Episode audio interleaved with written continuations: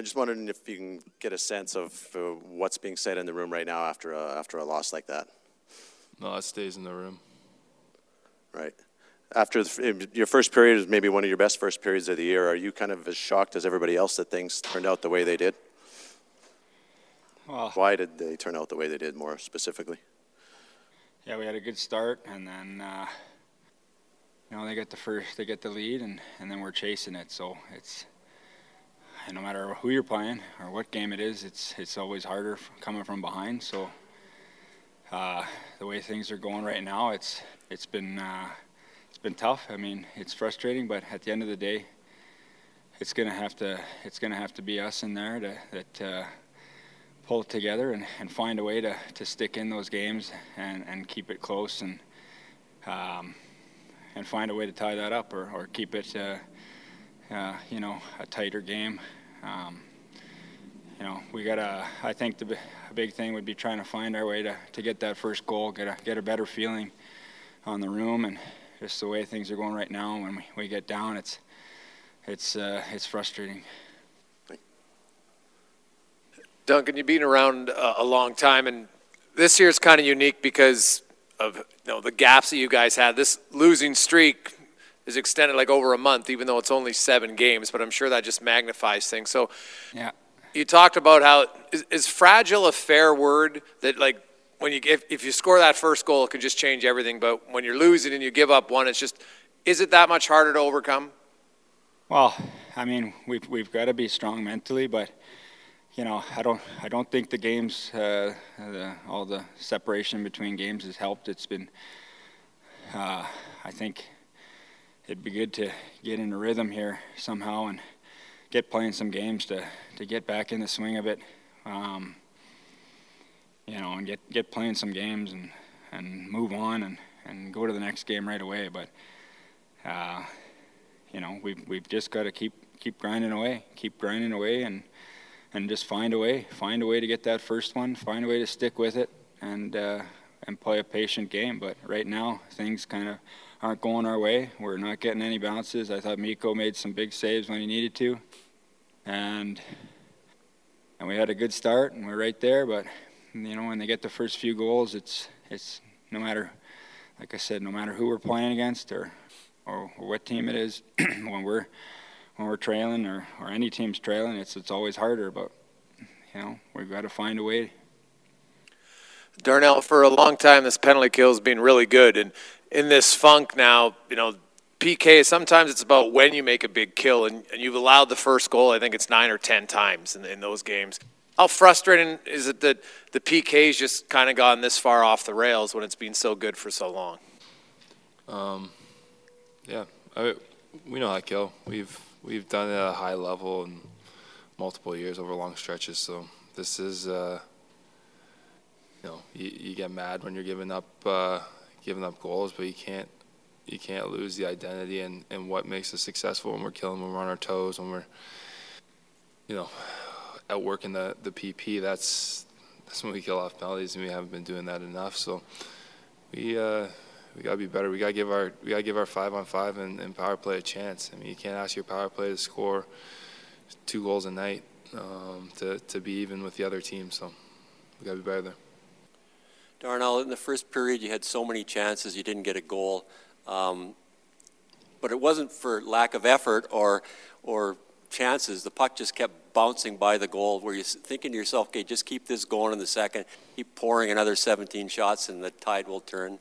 Yeah, I think we had 12 in the second. Like we were still shooting. So, um, yeah, that's gotta give yourself the, you know, when it's going like this, and the puck's not going in, and there's chances that you know when we are when we are feeling that at the beginning of the beginning of the year, you know, we would have four goals there going in going into the third period. So um, when it's not going in, you just gotta keep pounding away. At some point, they're gonna go and you know and things are going to slide back to, to the averages that, that they usually are. It's just, you know, you have all those chances in the first, you play so well in the first, you give yourself a, a chance to find a lead, and we just couldn't find that uh, that last bounce, that last shot to, to put it over the top. Thank you. Uh, Duncan, just back here. Um, Dave Tippett has been saying uh, recently how much you've kind of grown into being a leader on this team, and I just wonder what experiences you've been able to kind of draw on over the course of your career that are leading to messages to some of your teammates that, that maybe can allow you to change the course of the tide here? Well, it's uh, it's I think a lot of it is just momentum, and right now, the momentum is uh, going against us right now. It seems like we had a good start, we had some good chances, but obviously that's not good enough. So. Um, we've got to find a way to, to change that momentum. And then once it goes the other way, we build off that positive energy and uh, and start building the other way. And then it can you get a good feeling back in it. But you know we've we've got to we've got to play a patient game and, and stick with it. And just because you know we're not getting some bounces in the first, it doesn't really matter. Uh, we've got to keep finding a way, stick to our game plan, and and uh, and try to get that first one. So some of it is just just trying to be patient and and pushing to get that momentum the other way, whether it's a, a big shift to start the period or a big shift after a goal or uh, you know on a penalty kill, big penalty kill, all those little things that can uh, can change the momentum, uh, build off that shift. We had a good second period against Ottawa.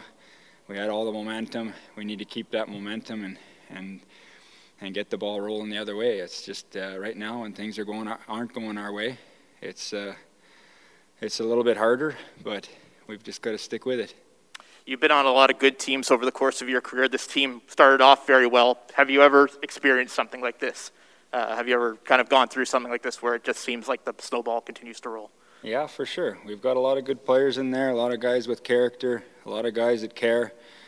Uh, everybody cares. Everybody, everybody wants to do their part, but it's uh, it's one of those things where it's going to take everybody, and it's going to be a it's going to have to be a patient, solid defensive game where we where we try to win that game one nothing, where we're uh, not trying to get not allowing anything against. Every shift build off that and and try to swing the momentum the other way.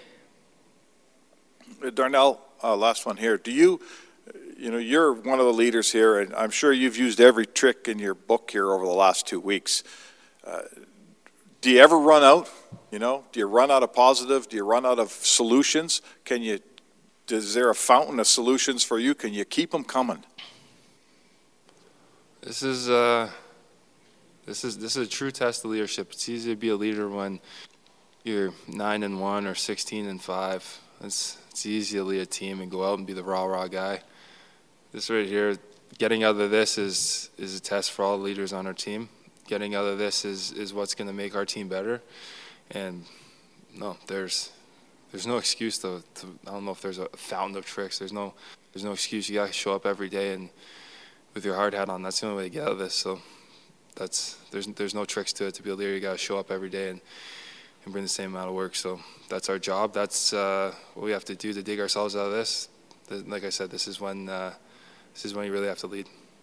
Hi, it's Shauna, and I might be a bad parent because my kids think french fries are vegetables. Hey, it's Ryan, and I might be a bad parent because I went out for wings when my wife was in the hospital after giving birth. Johnny here. I might be a bad parent because in my house, the tooth fairy gives pocket change. But we're not alone. Len emailed us and said his six year old daughter's Tarzan moment going from love seat to lazy boy by curtains made him more proud than any dance recital. and Andy left his two year old at the rink. All right, guys, I'm sure we're not alone. Like Andy's kid.